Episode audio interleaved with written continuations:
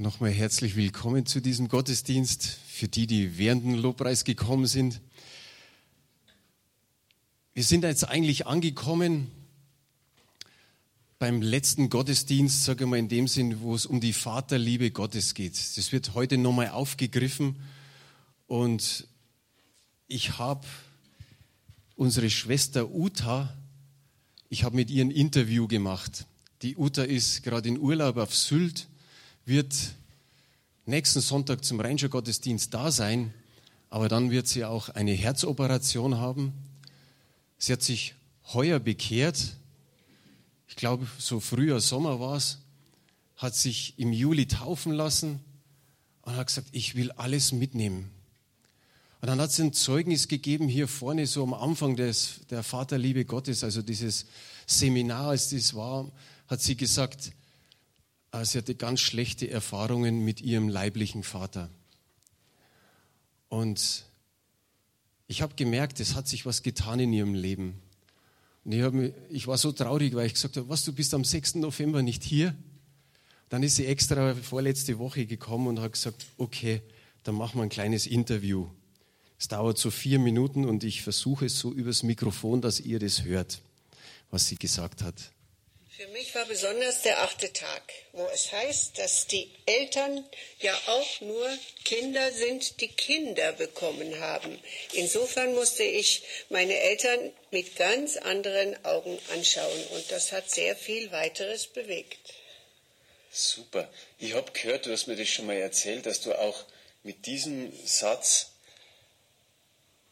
Gott ist mein wirklicher Vater, meine Eltern sind auch nur Kinder, die Kinder bekommen haben, dass du da andere Menschen sogar erreicht hast.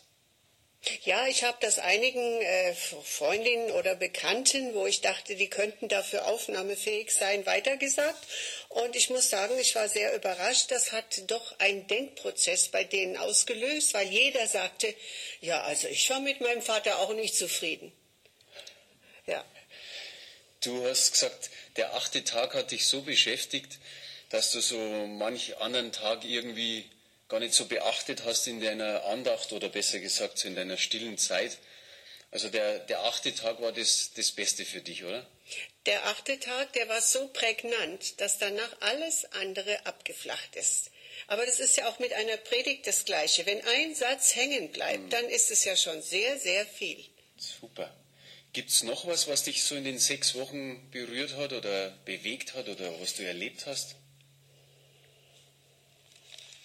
Ja, der Matthias Hoffmann, der hat unter anderem gesagt, wir finden den tiefen Sinn des Lebens nicht in der Liebe äh, zu äh, oder mit einem anderen Menschen.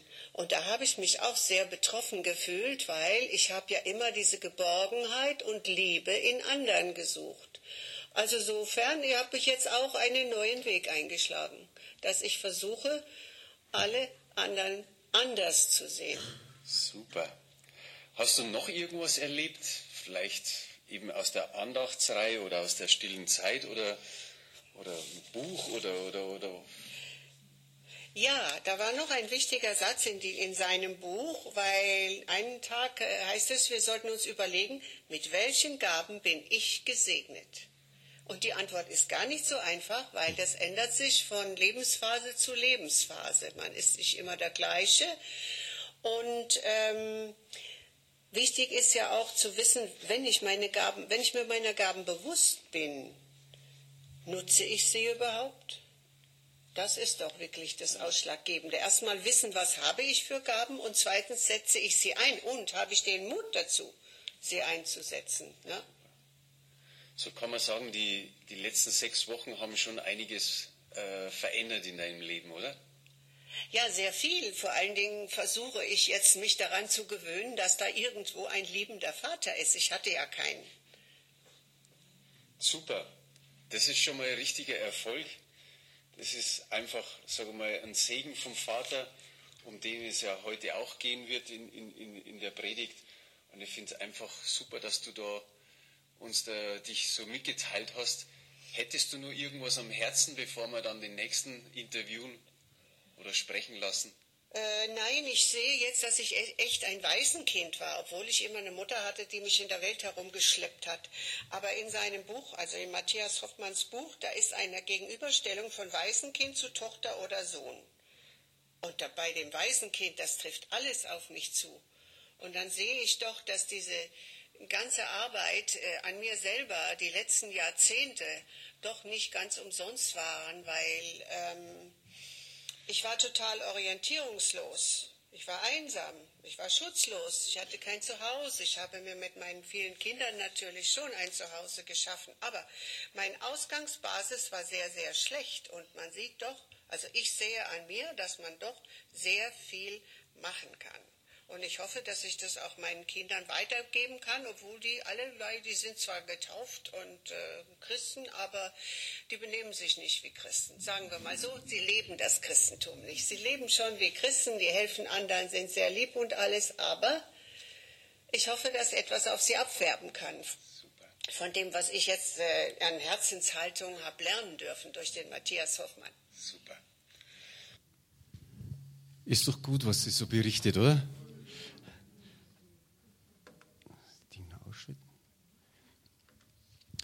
Sie hat schon erwähnt, der Segen des Vaters ist heute der Titel der Predigt. Es wird kein weiteres Interview geben. Ich habe noch versucht, einen Bruder äh, zu fragen und der hat mir dann am Freitag gesagt, nee, ich mag es doch lieber nicht. Und so lassen wir es bei diesem einen Zeugnis. Ja, der Segen des Vaters. Ich werde, der Haupttext kommt aus, aus dem Epheserbrief, aus Kapitel 1. Wir tun die Folie jetzt noch nicht hin. Da ist noch kurz was dazu zu sagen. Im griechischen Urtext ist im Kapitel 1 des Epheserbriefs von Vers 3 bis Vers 14 ist es ein Satz. Also nicht von 13 bis 14, sondern von Vers 3 bis 14 ist es im griechischen Urtext ein einziger Satz. Wir können uns so einen langen Satz gar nicht vorstellen. Und darum habe ich mir da an allen möglichen Übersetzungen schlau gemacht, was vielleicht für uns später die bessere Übersetzung ist. Aber der Paulus hat da keine sachliche Aussage gemacht, sondern das, was in ihm passiert ist, ist, er hat Gott gelobt und gepriesen, er hat Gott angebetet. Es, ist, es sind ihm praktisch so die Worte über, die, über den Mund gequollen er hat hier nicht irgendwie einen logischen Denkvorgang gebracht, sondern er war voller Erstaunen über die Größe und Macht Gottes, über seine Herrlichkeit, über seine Gnade, über seine, seine Segnungen, die er ausgießt und die Wunder. Und so konnte er sich fast gar nicht mehr halten und er war voller Erstaunen und er hat gesagt, und obendrauf gibt's noch richtig viel Segnungen. Und wir werden uns wahrscheinlich nur die Verse drei bis sieben anschauen, weil der Text so lange ist. Und ich habe mir dann die Luther, die Elberfelder, die Schlachterübersetzung durchgelesen, die Hoffnung für alle, die neue Genfer Übersetzung, die gute Nachricht und auch die neue evangelistische Übersetzung. Vielleicht kennen die die meisten nicht, aber die habe ich dann ausgewählt. Das ist also jetzt der Text. Erster oder Epheser 1, die Verse 3 bis 7 sind aus der neuen evangelistischen Übersetzung und ich finde recht gut rübergebracht. Da heißt es, gelobt sei Gott, der Vater unseres Herrn Jesus Christus, der uns durch ihn mit dem ganzen geistlichen Segen aus der Himmelswelt beschenkt hat. Denn in Christus hat er uns schon vor Erschaffung der Welt erwählt, einmal heilig und tadellos vor ihm zu stehen. Und aus Liebe hat er uns schon damals dazu bestimmt, durch Jesus Christus seine Kinder zu werden. Das war sein eigener gnädiger Wille und es diente zum Lob seiner herrlichen Gnade, mit der er uns durch seinen geliebten Sohn beschenkt hat. Durch ihn wurden wir freigekauft um den Preis seines Blutes und in ihm sind uns alle Vergehen vergeben. Das verdanken wir allein Gottes unermesslicher großer Gnade. Welch ein wunderbarer Text. Paulus hat dann die Epheser geschrieben und die waren durcheinander. Die, die kannten das, so ihre Weltanschauung vom, vom Reich der Diana haben sie gesprochen. Und es war schon hier eine Gefahr der Vermischung. Warum? Paulus predigt ihnen Jesus und für sie war es so ungefähr, reicht Jesus alleine? Genügt Jesus alleine? Und ich denke, bei uns geht es auch oft so in unserer heutigen Zeit, dass man sagt, reicht Jesus alleine? Reicht unser Christentum? Wir sehen es in dem, in dem Ökumene-Brei, sage ich mal, wo sich da manchmal so vermischt, dass es gar nicht so gut ist. An manchen Stellen schon, aber ich denke, wenn andere Religionen mit hineingezogen werden, dann sollte man lieber die Finger davon lassen. Wir müssen aufpassen, dass wir uns nicht mit irgendeinem Krimkram äh, vermischen, mit irgendwas Komischen vermischen, sondern Jesus hat gesagt, ich bin der Weg, die Wahrheit und das Leben. Niemand kommt zum Vater denn durch mich. Ist es so? Amen. Der Paulus gerät angesichts der Größe Gottes und seines Heilshandeln total außer sich. Er spricht vom Gott den Vater. Er spricht immer wieder, und das haben wir in diesem Text gelesen, in Christus oder durch Christus. Also er spricht von Christus und er spricht auch in den Versen, die wir heute nimmer behandeln. Also dann so Richtung 14. Vers hin, spricht er auch vom Heiligen Geist.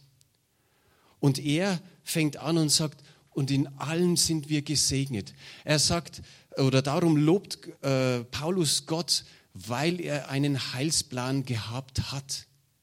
Und ich denke, dieser, diese Verse aus dem Epheserbrief, die sind fast so wie ein neutestamentlicher Psalm.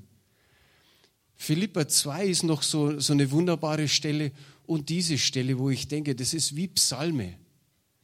Er lobt, er betet Gott an und wenn wir das so lesen oder gelesen haben, dann, dann fühlen wir uns irgendwie so nahe an dem Psalm 103, wo, wo David einfach sagt, Seele, vergiss nicht, was er dir Gutes getan hat. Der dir alle deine Sünden vergibt und der heile deine Kranken oder deine Gebrechen, deine Krankheiten. Und dann geht es ja weiter, dass du auffasst wie ein Adler mit seinen Adlersflügeln. Und wie wunderbar ist es. Aber das ist alles zur Verherrlichung von Gott, zum Lobe Gottes. Und dann sagt der Paulus mehr oder weniger, das ist angemessen für uns, dass wir Gott loben und preisen, dass wir nicht aufhören, ihn anzubeten. Ich sage immer mal mein Gebet, es ist ein Privileg, es ist ein Vorrecht, dass wir Gott loben und ehren, loben und preisen und ehren dürfen, dass wir ihn immer wieder anbeten dürfen. Er bräuchte es nicht, aber ich glaube, er liebt es. Es ist immer wieder, er sieht unser Herz, dass es nicht nur mit Bitten kommt und mit Flehen und, und Herr und mach hier noch, sondern dass wir wirklich in der Danksagung da sind und sagen, Herr, ich lobe dich für meine Erlösung. Ich lobe dich, dass du mich erwählt hast. Wir sind nicht irgendwo so, so Staubkörnlein im Universum. Wir sind nicht irgendwelche Fuzis. Wir sind nicht irgendwelche Menschen, wo Gott so über, über die Köpfe hinwegschaut, sondern wir sind Auserwählte. Wie wunderbar ist es, einfach immer wieder uns zu vergewissern, wir sind auserwählt. Vielleicht, oder besser gesagt, der Vers ist noch wichtig. Der Vers 14, das endet dann so dieser Lobpreis Gottes, indem dass er sagt, wir sind sein Eigentum zum Lob seiner Herrlichkeit. Dazu sind wir berufen, dass wir Gott loben und preisen. Vielleicht sagst du, ja, aber mein Leben und das, das läuft nicht so gut und da gibt es Schwierigkeiten und da gibt es eine Not und hier noch ein Leid. Schau nicht auf die Umstände. Schau nicht auf die Umstände. Ich glaube, wir könnten alle hier vorne Geschichten erzählen, wo wir sagen, da geht es uns nicht so gut. Aber immer wieder zu wissen, dass Gott mit uns ist, dass Gott mit dir ist, so wie wir es in die Handfläche geschrieben haben, dass er uns begleitet, dass er dabei ist. Wir haben das Zeugnis vorher gehört. Auf einmal macht zack, zack, zack und Gott handelt. Wie der Gschibi letzte Woche schon gesagt hat, es dauert manchmal ein bisschen arg lange. Ja, Gott ist so oft der, der Gott der letzten Minute. Aber wie gut ist es zu wissen, dass ich sage, ich brauche eine Arbeit und ratzfatz kommt tatsächlich auf einmal die Arbeit. Ich brauche eine Wohnung und jetzt kommt auch noch die Wohnung. Alles in einem Monat. Sie darf, glaube ich, am 15. November schon einziehen aus einer 55 Quadratmeter Wohnung jetzt eine 80 Quadratmeter Wohnung, wo sie einfach jetzt auch Platz für ihre Kinder hat. Wie wunderbar ist es. Gott hat eingegriffen. Der Paulus, er hätte auch eine Liste schreiben können. Er hat es ja fast gemacht. In 2. Korinther Kapitel 11 hat er wirklich eine lange Liste, was er alles erleiden musste. Aber er ist damit nicht hausieren gegangen. Er ist nicht mit dem Zettel rum und hat gesagt, schau mal, wie arm, dass ich dran bin. Kannst mir helfen? Kannst mir du was geben? Mal schau, liest dir mal das durch. Nein, er hat einfach einmal den Korinthern gesagt, was so Sache ist. Und da kam auch, was er alles erleiden musste, um Christi willen. Aber wie wunderbar ist es auch, das haben wir letzte Woche gehört, er ist vier Jahre im, Kranken, äh, im Krankenhaus, im Gefängnis gewesen. Und was hat er da gemacht? Briefe geschrieben. Ja, er hatte die Zeit, um Briefe zu schreiben. Jetzt sagt, würde jeder von uns sagen, oh, da will er aber deswegen nicht ins Gefängnis. Vier Jahre im Gefängnis zu verbringen, um dann die Briefe zu schreiben um dann so einen Brief zu schreiben, auch wie an die Epheser, wo er dann Gott lobt und ehrt. Der hätte im Gefängnis sitzen können und sagen können, Herr, warum bin ich da drin? Den Brief kann ich draußen auch schreiben. Aber er hat was aus seinem Leben gemacht und er war voller Lob im Gefängnis, dass Gott gut ist und dass Gott eingreift. Er hat die Epheser motiviert und er kann heute noch uns motivieren, indem er einfach sagt, lobt Gott, betet ihn an, lobt ihn, betet ihn an, lobt ihn, betet ihn an. Ich sag's dreimal. Gestern und vorgestern war ein nigerianischer Pastor unten im Jugendraum. Wir wissen, die afrikanische Kultur ist ganz anders wie die unsere. Der kann zehnmal sagen Feier und sag auch Feier, nochmal Feier, also Feuer. Ist ja richtig bayerisch, Feier. Aber ihr versteht, oft muss man so angestachelt werden, dass er sagt, lob Gott, lob Gott. Schaut euch die Fußballer an, immer wieder ein gutes Beispiel. Wenn die Mannschaft schlecht spielt, auf einmal wird es ruhig im Stadion.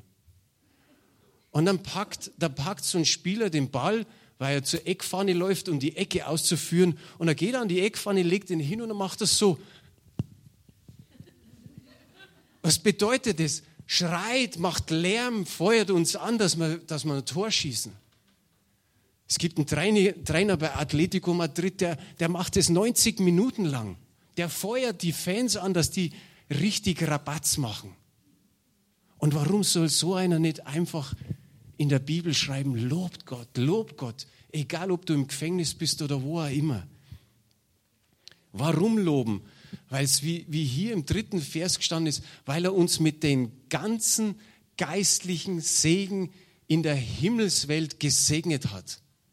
Boah, das, das kannst du dir fast gar nicht vorstellen. Wisst ihr, Gott ist so großzügig. Wenn wir jetzt alle in Hühner wären in einem Hühnerstall, dann wirft ein Sack äh, Körner aus und da erwischt der eine fünf Körner und der andere 50. Nein, so ist es nicht bei Gott. Er segnet jeden mit seinen ganzen, mit jedem Segen aus der geistlichen Welt, aus der geistlichen Himmelswelt. Mit dem sind wir gesegnet. So steht's hier. Wisst ihr, wenn wir, wenn wir singen, all die Fülle ist in dir, o oh Herr, ist es so? Amen. Weil wir nicht, wäre durch das Lied eine Lüge, oder? Johannes 10, Vers 10, da sagt Jesus, ich bin gekommen, dass wir Leben haben in was? In Fülle. Mit allem, mit jedem, mit den ganzen Segen der himmlischen Welt sind wir gesegnet. Kannst du mir das irgendwie erklären? Ich glaube, wir müssten uns Tage und Wochen zusammensetzen und einfach mal alles so erzählen, wo wir von Gott gesegnet worden sind. Die Zeit würde nicht vergehen. Wie wunderbar ist es. Und hier steht einfach der Himmelswelt. Und da ist nicht der wolkenverhangene Himmel gemeint, der so sichtbar ist für uns, sondern die unsichtbare Himmelswelt von Gott, da wo die Gewalten und die Mächte sind, da wo die Engelscharen sind, da wo Gott sein Segen schenkt.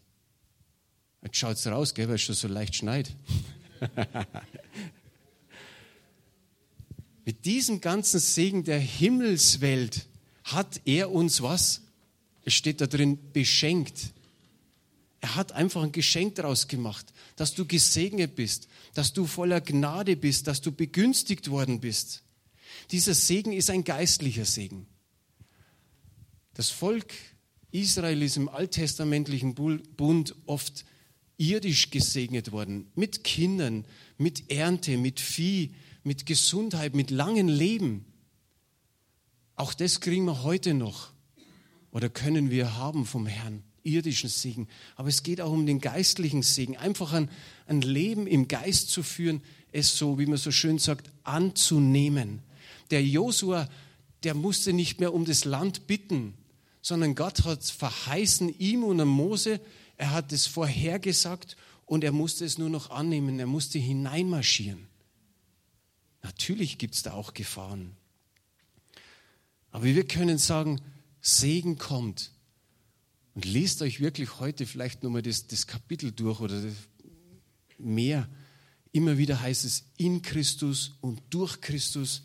Das Reich der Diana, der, der Königin Diana von Ephesus, das war irdisch, das war materiell, das war zeitlich, aber der Segen in Christus, wie ist der? Der ist ewig, wie ist er noch? Geistlich, himmlisch. So ist der Segen von Gott. Zusammenfassend könnten, könnten wir sagen, Gott segnet die Gläubigen, weil der Vater sie erwählt hat, weil Jesus Christus für uns gestorben und auferstanden ist und weil der Heilige Geist unsere Erwählung besiegelt hat. Das wäre so das, das, das kürzeste Zusammenfassung. Wenn es im Vers 4 heißt, vor der Erschaffung der Welt hat er uns in Christus erwählt. Boah, das haut uns auch nochmal alles raus, gell? so alle Sicherungen. Vor der Erschaffung der Welt hat er uns in Christus erwählt. Wir reden oft davon, ob sich jemand für, für Jesus entschieden hat. Aber wenn wir das lesen, dann wissen wir, Gott hat sich zuerst für uns entschieden. Wir, wir diskutieren manchmal über Erwählung. Wie, wie, wie ist das genau? Aber Paulus betet angesichts der Erwählung an der diskutiert nicht drüber, sondern er betet Gott an, weil er erwählt ist, weil die Epheser erwählt sind. Ich habe mir da einen Satz hingeschrieben, der ist richtig gut. Die bedingungslose Erwählung Gottes in seiner einzigartigen Souveränität und Gnade gilt allen Menschen. Sie wird nur nicht von allen angenommen. Der Gott ist immer wieder der Erwählende, das sehen wir durch die ganze Bibel hindurch, durch den ganzen Heilsplan sehen wir, dass er sich Abraham erwählt hat. Aus Liebe. Einfach so. Und dann ging es los. Und in Abraham sind wir alle bis jetzt gesegnet. Wie wunderbar ist es. Er hat sich Israel erwählt. 5. Mose 7, 7. Nicht hat, er euch, äh, nicht hat euch der Herr angenommen und euch erwählt, weil ihr größer wäret als alle Völker, denn du bist das Kleinste unter allen Völkern, sondern weil er euch geliebt hat. Weil er euch geliebt hat. Wieder ist die Liebe da drin, wo man oft so spricht, ja, Gott ist im Alten Testament zornig. Weil er euch geliebt hat. Wir würden, als, wenn wir an Gottes Stelle wären, haben wir gesagt, China wäre groß, Kanada wäre groß, Russland wäre groß. Nein, er hat Israel erwählt und es ist klein weil er der Herr ist über Israel.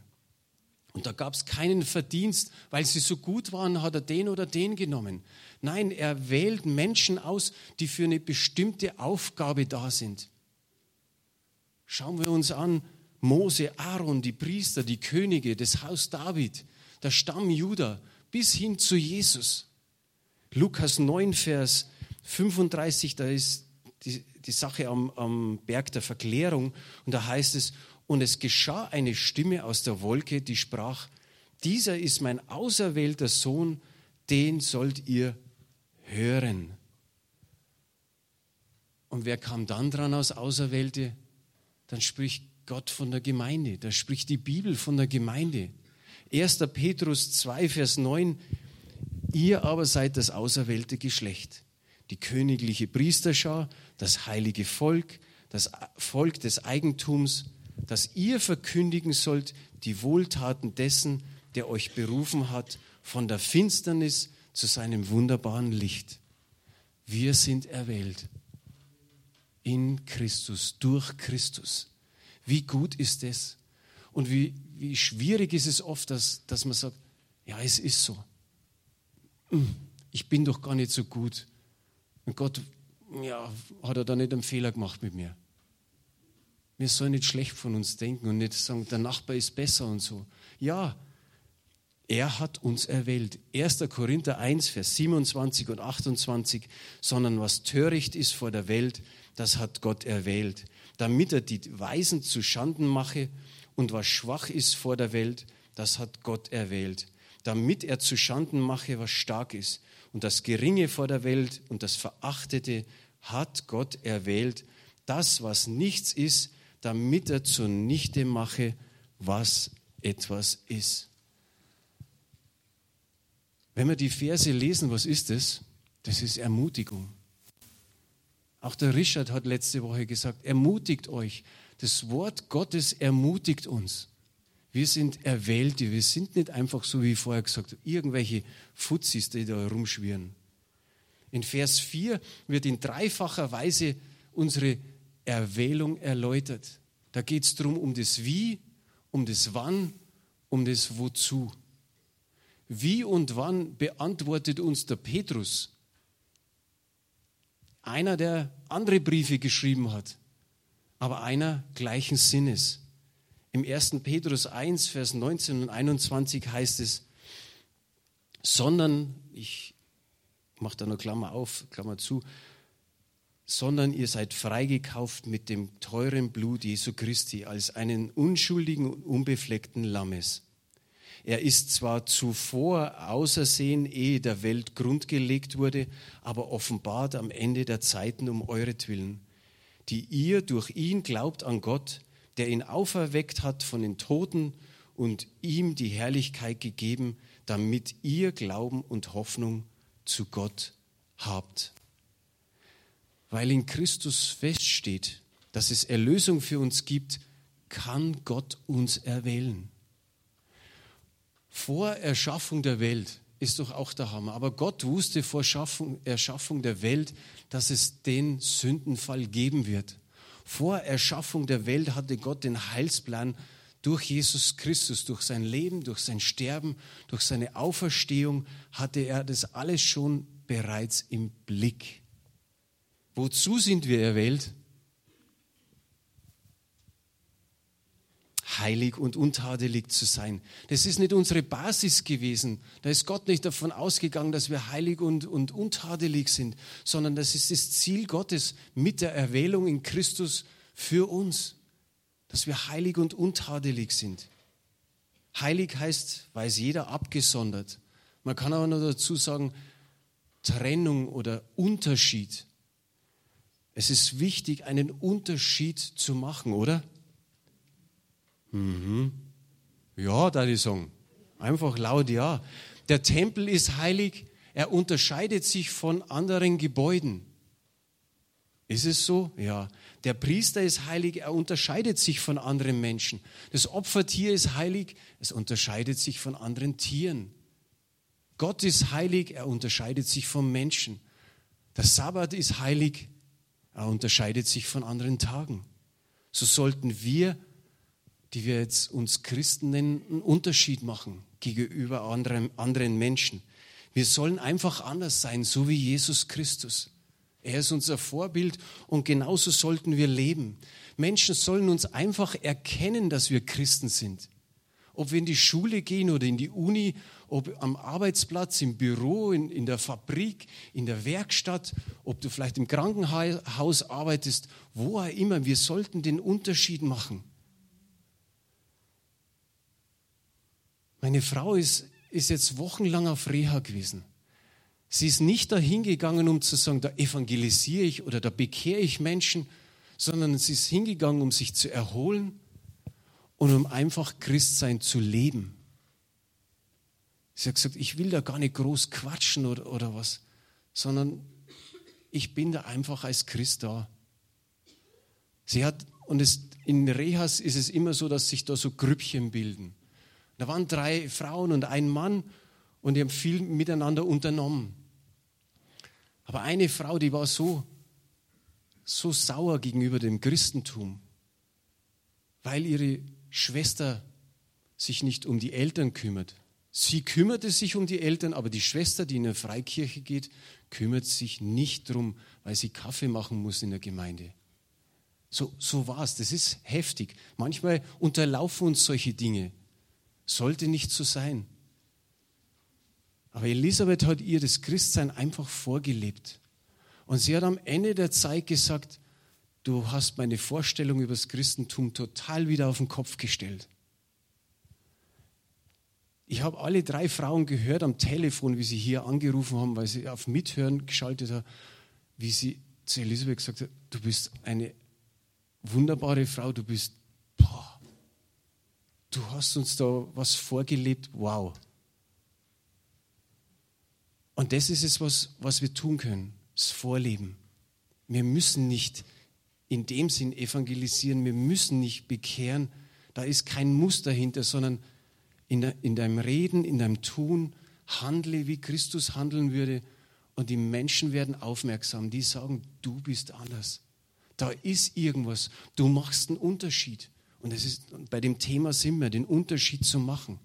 Manche wollen sich nicht outen in der Firma oder in der Abteilung oder wo auch immer. Warum? Ja, weil man dann beäugt wird. Man wird beobachtet. Macht man als Christ wirklich alles richtig? Aber ich finde es ich sage schade und eigentlich fehlt da noch ein Buchstabe. Ich finde es auch eine Schande. Ich habe mal gehört, dass zwei Christen in derselben Abteilung gearbeitet haben und wussten über Jahre nicht voneinander, dass sie Christen sind, geschweige, dass die anderen wussten. Aber wir dürfen uns ruhig outen. Wie sollen die Menschen merken, dass wir einen Unterschied machen? Outen wir uns nicht, weil wir sagen, dann können wir uns so aufführen wie die anderen? Ich weiß es nicht. Aber es geht da nicht darum, um Gesetze zu befolgen, um irgendwelche Vorschriften zu, äh, zu befolgen, sondern einfach um Christsein zu leben. Und was hat uns Jesus gesagt? Was das Wichtigste ist, das Liebesgebot. Liebe Gott mit ganzem Herz, mit all deiner Seele, mit allem Verstand und den Nächsten wie dich selbst. Das ist das Gebot, das wichtig ist. Und da werden die Menschen dann erkennen, wer wir sind. Im Vers 5 heißt es, oder da zeigt es uns auf, dass Gott uns, die wir völlig in der Gewalt der Sünde waren, in der wir ausgeliefert waren, dass er durch Jesus Christus uns aus dieser Gewalt herausgeholt hat und unter die Gewalt Gottes gebracht hat. Vielleicht klingt Obhut besser, aber wir verstehen es. Aus der Gewalt der Sünde hat er uns hineingestellt unter die Gewalt Gottes. Wie wunderbar ist es. Wir sind sozusagen durch Christus adoptiert worden. Wie schön ist es zum sagen, ich habe einen Vater. Ich habe jemanden, der mich adoptiert hat, wenn man kein, keinen Vater hat. Und die Vergangenheit ist ausgelöscht. Die Vergangenheit ist weg. Und wir werden zu neuen Menschen. Ich sage werden, weil der innere Mensch immer Tag für Tag erneuert wird. Und aus uns Kindern des Bösen oder der Welt sind Kinder Gottes geworden. Wie wunderbar ist es. Die letzten beiden Verse, die wischen wir jetzt einfach so durch. Es heißt, und es diente zum Lob seiner herrlichen Gnade, mit der er uns durch seinen geliebten Sohn beschenkt hat. Wir sind begnadigt, wir sind beschenkt. Gott ist so gut. Er hat nicht geschaut, wie, wie, wie gut oder wie schlecht du bist, sondern wir sind Begnadigte. Und dann heißt es, durch ihn wurden wir freigekauft, wie es in dem Petrusbrief hieß. Freigekauft von was? Von, von allen Vergehen. Allen, alle Vergehen sind uns vergeben, so heißt es hier. Erlöst durch des Lammes Blut. Da haben wir doch so ein altes Lied, oder? Durch sein Blut sind wir erlöst, Herr. Durch sein Blut sind wir befreit, Herr. Durch sein Blut können wir stehen vor deinem heiligen Thron. Wir sind erlöst durch des Lammes Blut. Und er wählt, wie, wie hammerartig ist es, er wählt vor Grundlegung der Welt. Tja. Ich lese zum Schluss noch was vor von Max Lucado. ich habe mir gedacht, sowas brauche ich irgendwie nur und, und ich lese da so eine Andacht in dieser Woche und dann kommt sowas. Er schreibt ein unglaubliches Angebot. Er hat uns zu sich gerufen und uns eingeladen, einen Stammplatz an seinem Tisch einzunehmen. Wenn wir unseren Platz neben den anderen Sündern, die zu Heiligen gemacht worden sind, einnehmen, dann haben wir Teil an der Herrlichkeit Gottes. Wir besitzen, Klammer auf, das müssen wir uns einmal klar machen, Klammer zu, jeden nur möglichen geistlichen Segen.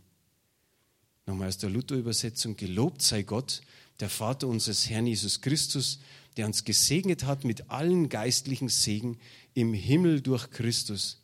Das ist das Geschenk, das auch den schlimmsten Sünder auf Erden angenommen wird. Wer außer Gott könnte so ein Angebot machen? Amen.